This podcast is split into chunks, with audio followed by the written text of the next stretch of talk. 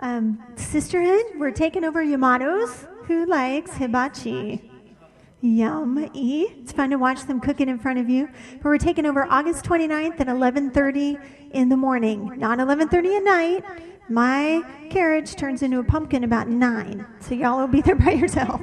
But um, 11:30 in the morning, August 29th, we're going to meet at Yamato's, and then there was mention of maybe a trip over to TJ Maxx or Burlington or some fun shopping or something like that. So mark your calendars and set aside the time. It's going to be loads of fun. So, are you hungry for the word tonight? How many of us walked humble this week? Did we have a different perspective of what humble looked like after? Um, after last week looking at how humble Jesus really was. He just continues to fascinate me. And as I was prepping for this week, um, this week we're going to talk about rest for our souls. And we're going to read out of Matthew 11, 28 to 30. Are you tired? yes, I Why, yes, yes, I am. In fact, this last couple weeks have been so busy between cross country and band camp and the other cross country and golf and getting kids wherever they needed to be and you know actually working and prepping messages and different things. There were actually, there were a couple of days i wondered did i did i brush my teeth today? No. No i did not brush my teeth this morning. I'm so sorry to everyone i came in contact with. But you know it just is the way it is sometimes. Are you tired? Are you worn out? Burned out on religion Come to me, Jesus said. Get away with me, and you'll recover your life. I'll show you how to take a real rest. Walk with me and work with me. Watch how I do it. Learn the unforced rhythms of grace. I won't lay anything heavy or ill fitting on you. Keep company with me, and you'll learn to live freely and lightly. And I've been reading and meditating and reading this scripture for the last several months just because that take a real rest, it just it was so much what I needed. And I really wanted to look at what that really meant. So walk with me, work with me, watch how I do it, Jesus said. And he was talking to the disciples, he was talking to the people that were actually literally right in front of him. They were physically with him, so they could watch him. They could, right next to him, work with him. The disciples walked with him everywhere that he went. They did side by side work with him, but we can't do that, can we? The way that we walk with him, work with him, and watch how he does it is by reading the Gospels, by reading the epistles, by reading what the prophets and the different ones in the Old Testament wrote about Jesus. That's how we learn from him. That's how we watch how he does it. So that's what I've been doing, reading through the Gospels. And that word rest means to stop, to restrain, to quit, desist, refrain, refresh, and to take an intermission. Easy means better, good, gracious, and kind. That sounds nice, doesn't it? And the word light means easy to bear. So if you read those words, rest and easy and light, it can get the impression that it, it's kind of effortless, right? Come on, come rest. This is light. This is easy. Put your feet up. Just relax. And Jesus wasn't necessarily talking about rest necessarily for our bodies, although that's important. If you read through the Old Testament, and read about the Sabbath and his desire for people to take a Sabbath and what the penalty was if you didn't take the Sabbath rest. If you were caught working in the Old Testament on the Sabbath day, they could stone you. Now, I'm all for let the punishment fit the crime, but that seemed a little stern to me. But I think God knew our tendency to be workaholics, to find our identity in what we do, and to just want to work, work, work, work that he had to institute the Sabbath for us to keep us healthy and whole and strong. But when he's talking about rest here, he's talking about rest for our souls.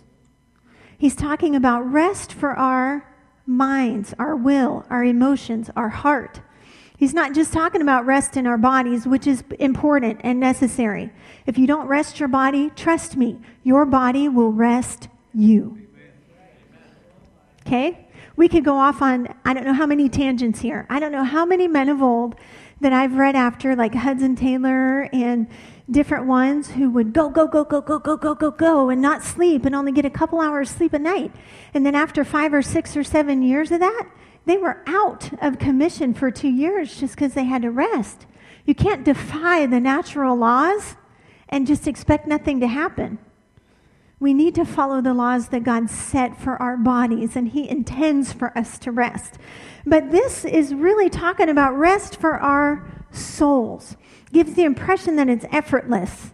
That if we walk with Jesus, work with Him, and watch how He does it, it's just this effortless glide into being just like Jesus. It won't take any effort. If we just spend time with Him, it's just all we need. No effort. Except for I think Jesus even exerted some effort, right? In the garden when he was distressed and anguished and praying and sweating great drops of blood. I've never worked so hard that I've sweat blood. I've sweat, but I've never worked so hard that I sweat blood. Or how about Paul, who would beat his body, put it under? There's some effort involved, right? My grace is sufficient. Sufficient for what? Sufficient for what you can't handle. It's not necessarily saying that it's going to be effortless to the flesh. What it's saying is that you can do this. It's doable. It's bearable because it's light, because His grace sustains it. So we're going to look at what this rest really looks like by looking at Jesus. Jesus lived like this the busiest person to ever walk the face of the earth. He, nobody gave out as much as Jesus did. Nobody managed as much as Jesus did. Nobody put up with as much as Jesus did. Nobody was tempted as strongly as Jesus was. And he managed it all with poise, with balance, with rest, with peace. You never see him agitated, other than that one time in the garden, and we're going to look at that. You never see him stressed. He doesn't snip at the disciples, right? He stays at rest. He stays at peace. He stays in rest in his soul. So as I was studying this, I started to think where does unrest in our souls come from? And there's a couple different things, that we're going to look at them over the next couple of weeks. But the first one that I thought, I thought, wow, I started to kind of compare myself to Jesus, which is a good thing to do. We don't compare ourselves to others. It's a okay to compare yourself to Jesus because he's who we want to be like. And I started, you know, noticing some things that were lacking in my life that he had. But then there was one huge thing standing out that I noticed that he didn't have that was prevalent in most people's lives. I thought, hmm, this could be something interesting here. Because we all are unrest.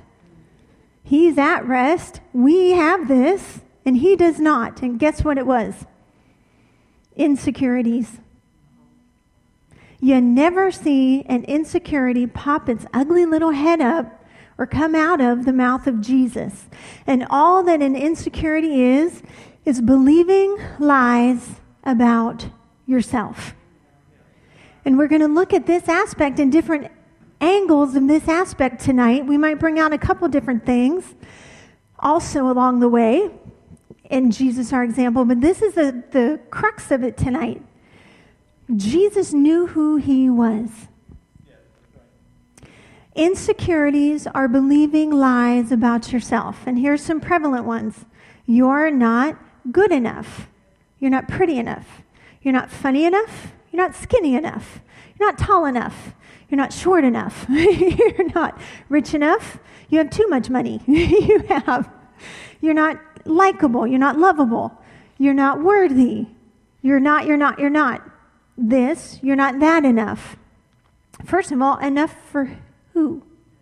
But who can relate to any of those statements? Have any of you ever thought any of those? I can raise. I do a small group every now and then on overcoming insecurities. And I had somebody look at me one time when I said I'm going to do this small group and said, "Well, you you're not really qualified to lead that because, you know, they thought I had it all together, always. And uh, I could share my story, and if I have the small group again, I probably will. There's no time for it tonight, but I grew up riddled with insecurities just because of my childhood, because of my background. I was insecure about my looks, I was insecure about my personality, I was, you name it, I was insecure. I wasn't enough in any way for anyone in my own mind. And do you know how much unrest that causes? Is there peace in your soul when you're insecure? It causes anxiety, doesn't it? Insecurity is simply the result of not knowing who you are. Jesus knew who he was, always. He acted on who he was. He believed in who he was, and he didn't waver about who he was. And we're going to look at some different aspects of this. In Genesis 3 1 through 7, this is the very first time we see insecurities in the Word. The serpent was the shrewdest of all the wild animals the Lord God had made. One day he asked the woman, Did God really say you must not eat from the fruit of any of the trees in the garden? Of course, we may eat from the fruit of the trees in the garden, the woman replied. It's only the fruit from the tree in the middle of the garden that we're not allowed to eat. God said you must not eat it or even touch it. If you do, you will die. Pause. Eve added her own little rule in there, didn't she? God said, don't eat it. Eve said, I can't eat it or even touch it, which is good. If you don't touch it, you can't eat it. But I just wanted to throw that in there. We do that a lot. we do that a lot, a lot, a lot. There were more rules in Judaism than there ever were in the law by hundreds. So we just want to keep that in mind as we move on. You won't die, the serpent replied to the woman. God knows that your eyes will be opened as soon as you eat it, and you will be like God, knowing both good and evil. Well, the woman was convinced. She saw that the tree was beautiful and its fruit looked delicious, and she wanted the wisdom it would give her. So she took some of the fruit and ate it. Then she gave some to her husband who was with her, and he ate it too. At that moment, their eyes were opened, and they suddenly felt shame at their nakedness, so they sewed fig leaves together to cover themselves. And this is why men don't listen to their wives. No, I'm kidding. no. Could be, but no. The serpent said to her, God knows that your eyes will be open and you will be like God. But what did God say when God created man? I'm going to make them in my image and in my. So was Eve already like God? She was already like God. Insecurity entered in. I'm not good enough the way that I am. I'm not smart enough. I need to know something else. Instead of being confident in who God made her, like Him, in His image and in His likeness, she believed what the enemy said more than she believed what God said. She ate the fruit and brought unrest to all of creation. Insecurities are nasty. Say yuck three times. Yuck, yuck, yuck. But Eve fell for the trap. Eve believed the lies, and there was no more rest in her soul. Before they ate the fruit, they were happy. They were walking with God in the cool of the day. They were ruling in the garden. They were doing their work. They were doing their thing. They were naked, and there was no shame. But as soon as the insecurity entered itself in, as soon as she ate that fruit, there was shame there was guilt. They hid from God. There was no longer peace. There was no longer rest in their soul. And when you yield to insecurities, it can make you do weird things. Weird things. Not only that, but insecurities can hold you back from the purpose of God on your lives. Because you'll think, I can't do that because I'm not, or smart enough, or rich enough. Insecurities are nasty. And that's one thing about our Jesus.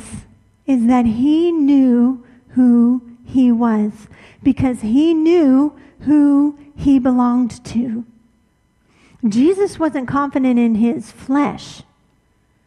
Jesus was confident in whose he was. Right? Just like Paul was in prison in 2 Timothy chapter 1 verse 12.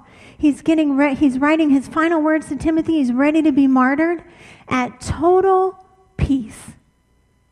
He said, "I know whom I have believed, and I am convinced that he is able to keep what I have entrusted to him until that day."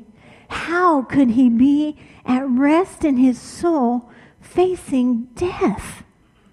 Because he knew whose he was. Because he knew whom he believed. Jesus knew who he was and he knew whose he was. How many times did he say, I am in the Father and the Father's in me? I don't do these works. It's the Father in me that does the works. When we're confident, not self reliant, Jesus wasn't self reliant. He even said, I'm not good. You call me good? There's no one good but God. Because he knew in the flesh, flesh is flesh. He had to control his flesh. He wasn't self reliant ever, always reliant on God, but he knew who he was. And let's look at that. Let's look at some more examples of this. And like I said, these lessons and these teachings aren't necessarily a one, two, three step to something, but I really just want us to have an, a more broadened perspective of who Jesus is, right? So in Luke 2, 41 through 52, we're going to look at some examples of how Jesus knew who he was and how that kept him in rest in his soul. Every year, Jesus' parents went to Jerusalem, and we looked at this a little bit last week for the Passover festival. When Jesus was 12 years old, they attended the festival as usual. After the celebration was over, they started home to Nazareth, but Jesus stayed behind in Jerusalem. His parents didn't miss him at first because they assumed he was among the other travelers, but when he didn't show up that evening, they started looking for him among their relatives and friends. When they couldn't find him, they went back to Jerusalem to search for him there. Three days later, they finally discovered him in the temple, sitting among the religious teachers, listening to them and asking questions.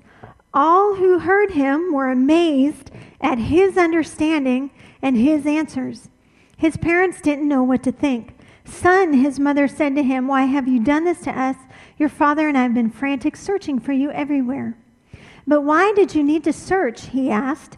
Didn't you know that I must be in my father's house about my father's business? But they didn't understand what he meant.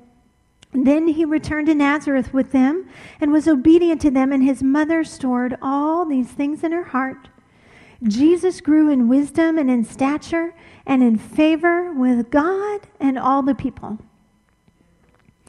At 12, he already knew who he was. I have to be in my father's house. I have to be about my father's business. At 12, he knew God is my father. I am the son of God. I have a purpose. And he was starting to try to tap into that purpose. He was sitting in the temple. He wasn't where all the other 12 year old boys were. They'd have found him the first day or the second day. But they didn't find him until they finally looked in the temple. It was the last place they looked, the last place they would ever think of.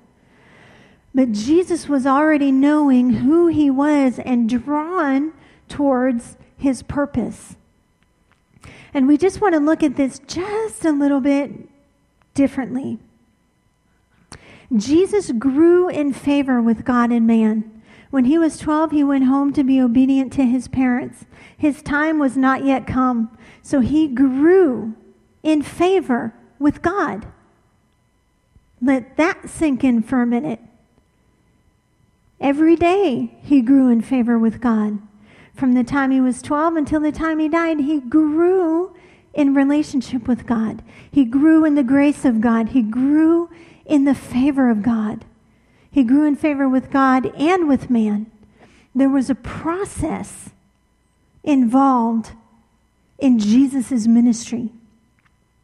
He grew in favor with God and man. He stepped out at 12, but he went back home to continue the process. Part of that process were the temptations in the wilderness. Part of that pro- process was the baptism that he underwent. We talked about that last week that how he humiliated himself in that baptism of repentance because he had never sinned. That was all part of the process. He went about teaching and preaching and healing and delivering and setting the captives free naturally. He raised the dead. He cast out devils. He traveled from place to place for three and a half years, teaching and preaching and healing. Part of his process. Revealing the Father. That was part of his purpose. He came to reveal the Father. He, when, they, when they asked him, Show us the Father, he said, Have I been with you all this time? And you're asking me that now? You know what? If you've seen me, you've seen the Father. I have revealed him to you all this time. That was part of his purpose. He trained the 12. He called the disciples to be with him and he imparted into them day after day after day. And then he sent them out to practice and brought them back to train them some more and sent them back out and brought them back in. And they walked with him and they watched him do all of those miracles. They watched his authority. They watched everything that he did. And that was part of his purpose. That was part of his process. Luke 3 31 and 32. It says, At that time, some Pharisees said to him, Get away from here if you want to live. Herod Antipas wants to kill you. And Jesus replied, Go tell that fox that I will keep on casting out demons and healing people today and tomorrow. And the third day, I will accomplish my purpose. Jesus knew who he was, and he knew what he was called to do. And every minute of his life was part of the process of getting to that final purpose, which was the cross. He didn't just jump out at 12 and die on the cross, did he? He didn't jump after the baptism and hop on that cross. There was a process to it. What would have happened if he would have missed any of those steps? What would have happened if he didn't go about teaching and preaching and healing? We wouldn't know that it's God's desire to heal us. What would have happened if he didn't identify with us in that baptism so he could be a faithful high priest and be touched with the feelings of our infirmities? If we don't go through the whole process, we miss out on some of the steps that are built in that process the character building, the faith building, the things that God wants to teach us and put in us, and the people that we help and minister to along the way. We can't skip the process. If Jesus had skipped any of those steps, we would have been in trouble. What if he wouldn't have trained the 12? Then who would have trained the next ones? And who would have trained the next ones? What if he didn't let them walk with him? and work with him and watch how he did it, we'd have been in trouble. Jesus knew who he was and he knew his purpose, and he didn't skip the steps. So we don't need to either. Who gets anxious about the next phase? I just want to get to that next season. God, I just want to get there. Let me hurry up and get there. Oh, I can skip over this and this and this. It's okay, I don't need that. We could just hurry up and get there.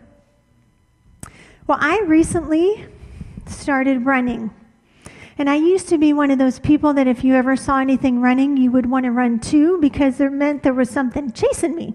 Because running and me did not get along. In fact, I talked to my friend today who's a runner, and I said, When am I going to like this? When am I going to not feel like I'm going to die every time and every step of, of running? I go, I need some tips. I need some tips on how to breathe while I'm running. She goes, Well, just do what comes natural. I said, Well, sitting on the couch comes natural. but I have learned a thing or two on my run. I'm doing the Couch to 5K. Has anyone heard of that one? Oh, we're all runners in here, aren't we? the couch comes so natural, doesn't it? Um, it starts, it's nine weeks long, and they promise you that you'll be ready for a 5K at the end. And I've actually started this about nine times, and I always quit. But because it just gets so hard. But the first day, you run a minute and a half, and you walk two minutes. Run a minute and a half, and you walk two minutes. Run a minute and a half, and you walk two minutes. And then you work up to running maybe five minutes and walking three minutes. Then you work up to running eight minutes and walking five minutes, and you gradually work up to where you're supposed to be able to run a whole 5K. Well, Monday I finally did it. I ran the whole 5K. I was slow as molasses, but I ran the whole way. And this is what I've noticed. When I was running short spurts, I could go faster. But the longer the race, the slower your mile pace. Right? My son's a runner. He runs fast. His fastest mile is a 542, which is fast ish as compared to other people. But he, he would more than lap me. but he doesn't run a 542 mile if he's running five miles. It pops up to maybe a seven and a half minute mile. Because the longer you want to go, the slower your pace needs to be so that you can finish. Right? So, what we're in is not a sprint. If we want to be effective long term, we need to know who we are and not let the enemy take us out with insecurity. But we have to be okay with the process.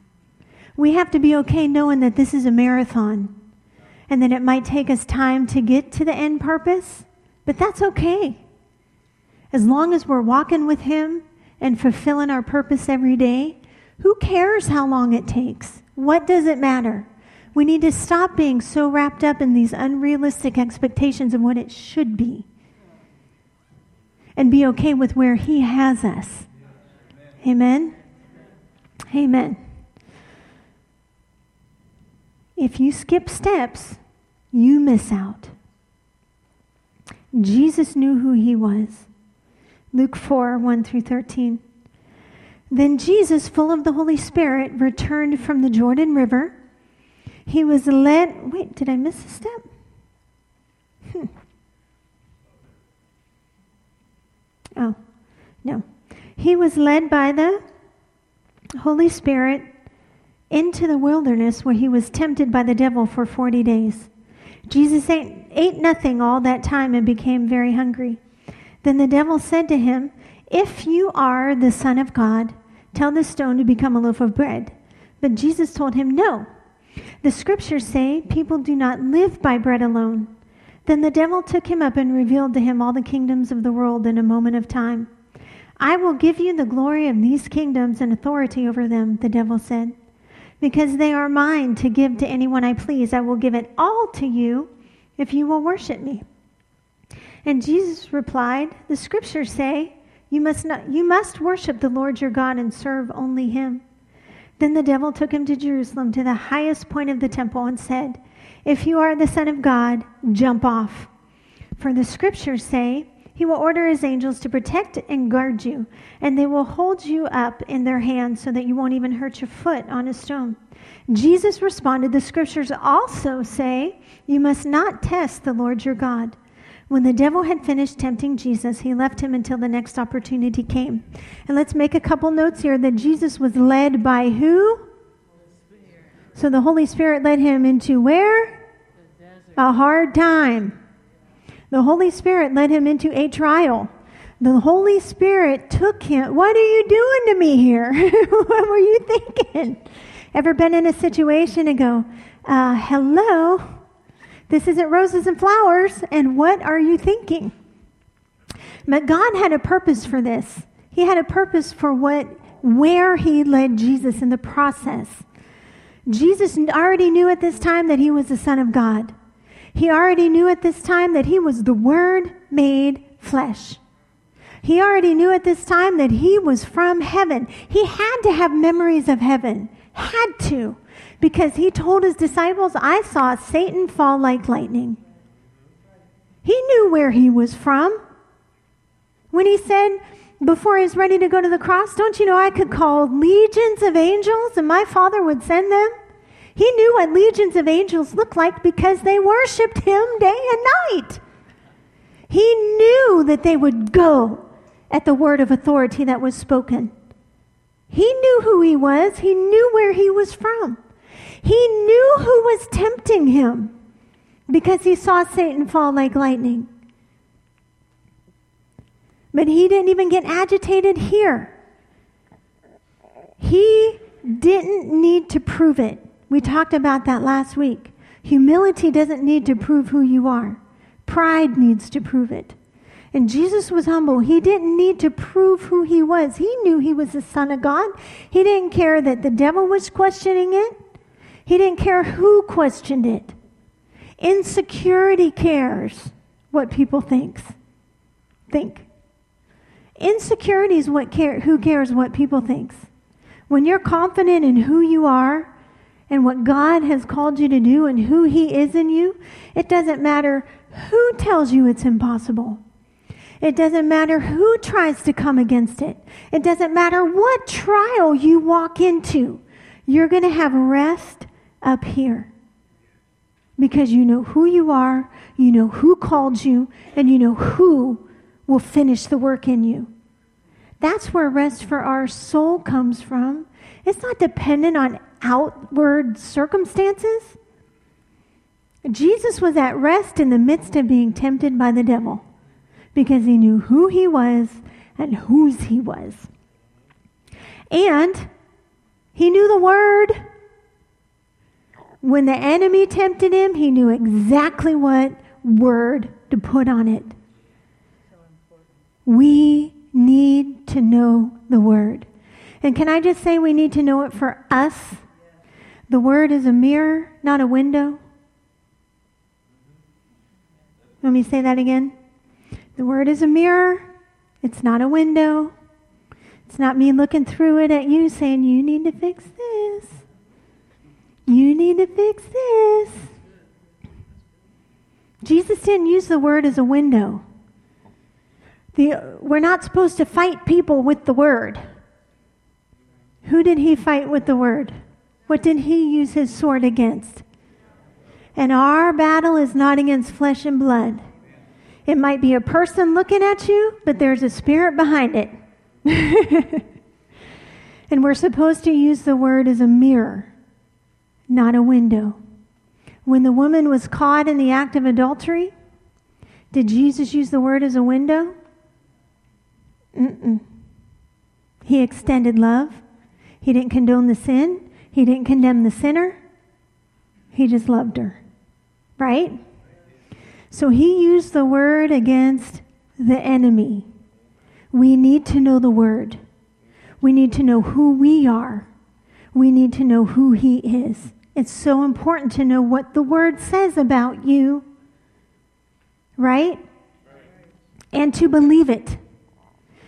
It's not enough to know it, we need to believe it more than we believe the lies of the enemy. And when I have my small group on insecurities, we sit in a little circle. And the first night I give homework. And the homework is that every day this week you look in the mirror and say, I am beautiful, pointing at yourself. She is beautiful. I am beautiful. And I have actually had people come back to my class and say, I couldn't, I couldn't do it. That's how much they believe the lies of the enemy. That's how much they believe the lies of the people that spoke over them all those years. I used to have people tell me I was ugly all the time. I believed it for a long time. Till I saw in the Word that the house of the Lord is beautiful. His dwelling place is beautiful. And guess what? I'm his dwelling place. That automatically makes me beautiful. Doesn't matter what anybody thinks of this. Doesn't matter what I think of this. I am a dwelling place of the house of the Lord, and He has made me beautiful. Right? Mm, we need to know who we are because it gives rest for the soul. Luke 4 16 through 24. When he came to the village of Nazareth, his boyhood home, He went as usual to the synagogue on the Sabbath and stood up to read the scriptures. I would love to hear him read the scriptures, wouldn't you? Man, the anointing that would come out of that. Mm. The scroll of Isaiah the prophet was handed to him. He unrolled the scroll and found the place where it was written The Spirit of the Lord is upon me, for he has anointed me to bring good news to the poor. He sent me to proclaim that captives be released, that the blind will see, that the oppressed will be set free, and that the time of the Lord's favor has come. He rolled up the scroll, handed it back to the attendant, and sat down. All eyes in the synagogue looked at him intently. And then he began to speak to them. The scripture you've just heard has been fulfilled this very day. Jesus found himself in the Word and he believed what it said about him. I mean, how, how cool. How cool was it to be Jesus learning? I mean, in, in Israel, they had to memorize the first five books of the Bible, but they had to read all of it, you know. And how cool to be reading and go, oh, that's about me. oh, that's me, that's me, that's me. He'll come as the rain. Oh, that's me, that's me, that's me. I mean, how, he would have had it all highlighted. It's all him. but he found himself in the Word. That's how he knew who he was. He found himself in the Word. And we can speak positive things about ourselves all day long. I'm strong. I'm powerful. I'm beautiful. All those self-help, ta- self-help CDs and books and stuff. Just speak positive. But positive doesn't change lives. It's the Word of God that carries the power and the anointing to change your life. It's good to speak positive rather than negative, but it's better to speak the Word because that's what releases the power of God to change you and to change your mindset. It's the Word that changes us. And when we, like Jesus, find ourselves in the Word, then we're not going to care what people think about us either. He didn't listen to what people said about him. Because if you read on, it says, Everyone spoke well of him and was amazed by the gracious words that came from his lips. How can they be? How can this be? They asked. Isn't this Joseph's son? And then it goes on and he says, You know, you're going to quote me the proverb, physician, heal yourself. And he went on and on, kind of condemning them a little bit. And then they, they were furious with him. At first they were amazed, and then a couple minutes later, they were furious. but, but he found himself in the Word, and because he did. He didn't care what people said about him. Isn't he just the carpenter's son? You know, in Mark 6, it said that he went to his hometown and preached to them, and they said, We know him. Isn't he Joseph's son? Isn't he the carpenter's son? And they didn't believe him. And because of their unbelief, it says he could there do no mighty work because they didn't believe what the word said about him, he couldn't do anything. And you think, well, Jesus could do whatever he wanted. No, Jesus responded to faith. And because they didn't believe the word, they got nothing. We get what we're expecting, we get what we believe. There's a rest in your soul if you know who you are. Luke 8, 22 through 25. One day, Jesus said to his disciples, Let's cross to the other side of the lake. So they got into a boat and started out. As they sailed across, Jesus settled down for a nap. But soon, I love that he took naps. Mm, that's a great example. I think we should all go home and take a nap tomorrow. Jesus is our example, by the way. And he took naps, and so we should too. I used to tell my kids all the time, you're going to want to take a nap one day and you're not going to be able to, so get in there and take it now. Store up for later. And now my 16 year old, he likes to take those naps. I said, see, Mama knows. As they sailed across the lake, Jesus settled down for a nap. But soon a fierce storm came down on the lake. The boat was filling with water, and they were in real danger. So they weren't just exaggerating, they were in real danger. The disciples went and woke him up, shouting, Master, Master, we're going to drown. When Jesus woke up, he rebuked the wind and the raging waves. Suddenly the storm stopped and all was calm. And then he asked him, uh, Where's your faith? Which I find interesting because their faith was in him. They went straight to the master. Is that what you would do? Hmm. The disciples were terrified and amazed. Who is this man? They asked each other. When he gives a command, even the winds and the waves obey him. Jesus knew who he was, he knew where he came from, he knew his authority. He created weather. He created the earth. He created the atmosphere. He created clouds. He created rain. He created the water. He created the materials that made the boat that they were in. He created it. He knew he could tell it to stop and it would have to listen. And so he was at rest. He was sleeping. You only have authority over the storms that you can sleep through. We get to put this into practice all the time because I sleep through some storms and then sometimes anybody ever been up in the middle of the night cracking a breaking a sweat because you're so trying to figure something out and worried and distressed about something? Anybody? Last night preached an amazing message. I preached myself happy on Sunday morning about how big God is and what he can do and what he's capable of and how amazing he is. And last night at 2:30 when I woke up and I was trying to figure something out in my head and couldn't get back to sleep, there was no rest in my soul. I was trying to, figure well, if we do this, then this will happen, and we can do this, we can shift this, we can move this all around. And you know, the Holy Spirit whispered in my ear, do you believe that I'm bigger than that? I'm like, Oh, I just said that Sunday. That sounds very familiar. He goes, Just because you can't figure out how I'm going to do it doesn't mean I'm going to do it. I'm like, Ah, that sounds familiar too. We get to live what we preach, and it's so easy to fall back into flesh. So easy, especially when you're tired. Jesus was tired. He was taking a nap, but no way he fell into flesh. Soon as he saw the wind and the waves and the fear of the disciples, he's like, Be still. His peace wasn't determined by what was going on out here. And there can be chaos raging all around, and we can still have peace in our souls. Amen. It's our choice. Where is your faith? He said. Why are you afraid? Why are you worried? What? Don't you know who I am? Peace be still and the storm stopped. saying you can have peace even though there's not peace out here. Our choice. We need to stop believing the lies more than we believe what he said.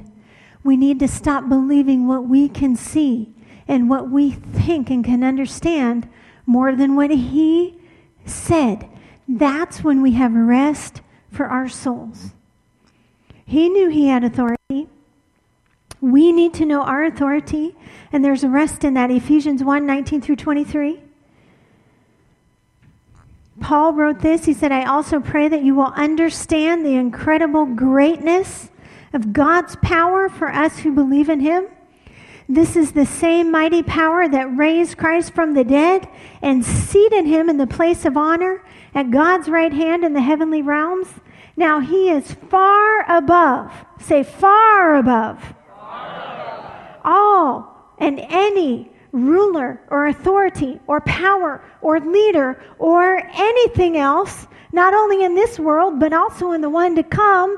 God has put all things, say all things, all things. under his feet and given him authority over all things. He's made him head over all things for the benefit of the church who fills all things everywhere with himself.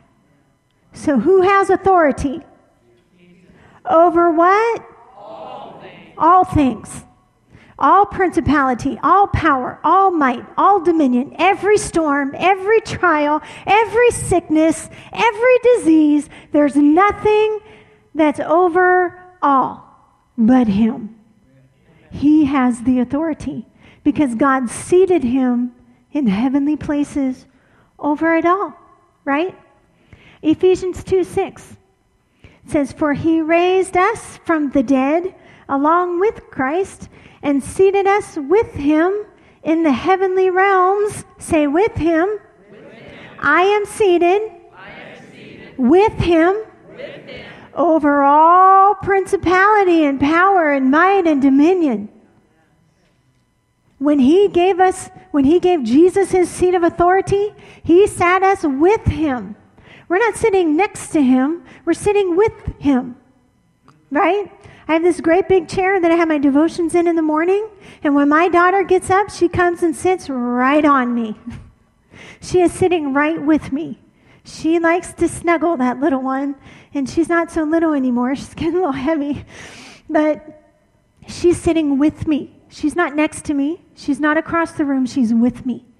And if he's seated on a seat of authority, guess where we are? We're seated on that seat of authority. We just have to believe what the word says about us more than we believe what the enemy's trying to tell us. The enemy's trying to say, God can't heal that. That'll never be healed. You can speak all you want, but your words aren't doing anything. And my Bible says that life and death are in the power of my tongue. And that if I say to the mountain, be moved, it has to go. rest for our souls. You know, faith is a rest. When we believe Him more than we believe the lies of the enemy, you're at rest. You're at rest. Jesus always, always responded to faith. We're going to look at that a little more next week. Insecurity wavers. I want to read one more scripture. I didn't have it in my notes, so I'm going to open up here. James 1 5. If you need wisdom, ask our generous God, and he will give it to you. He will not rebuke you for asking, but when you ask him, be sure that your faith is in God alone. Do not waver. For a person with divided loyalty who wavers is as unsettled as a wave of the sea that is blown and tossed by the wind. Does that sound restful? Peaceful? No. Why? Because we need to be sure that our faith is in God and not waver. Not go back and forth. I'm going to believe the enemy. I'm going to believe God. I'm going to believe the enemy. I'm going to believe God. I'm going to believe the enemy. I'm going to believe God. No. How do we get there? Walk with Him work with Him, watch how He does it, saturate ourselves with Him. I had a friend who got poison ivy one time so bad that she was all broken out in blisters. She called me for some encouragement. She said, You know, I spent hours and days on the internet, WebMD, and all these places looking at the symptoms and what could happen and what I need to do and what are the treatments and try this and try that. She goes, After days of doing that, the Holy Spirit said, Aren't you ever going to ask me what I think? she had saturated herself with what the web said, but forgot to ask the one who, you know, is all wisdom, who knows the answer to everything that we need. We can do this. His yoke is easy, His burden is light. We can live a refreshed life. We can live arrested in our souls. Hallelujah. I need it. Not perfect in it. Someday I was, it's been just so busy and putting my outline together this morning on living refreshed. I could feel it starting to rise up. I started laughing. I'm like, how ironic is that? I'm studying how Jesus dealt with stress and handled it and cast it aside, and it's rising up. But it's easy. If we fix our gaze on what he said more than what the enemy said, then we're going to live in rest. Amen. Can only think about one thing at a time.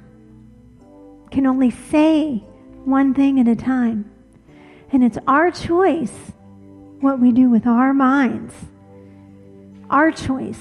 We can choose to hone in on and agree with what the enemy says, or we can choose to hone in on and only look at what God says. It's not being in denial. We know that the problem's there, but I'd rather look at the answer. Amen? Because that's where peace is, and that's where rest is. Hallelujah. Father, we're so thankful for Jesus that you let him walk among us so that we could watch how he did things, so that we could live like he did, so that we could learn how he lived such a balanced, rested, and refreshed life.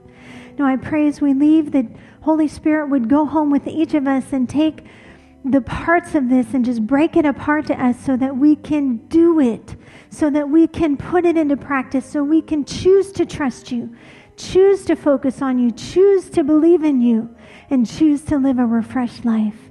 In Jesus' name, amen. Amen. Amen. Are we ready to live refreshed? well, that's all. You're dismissed.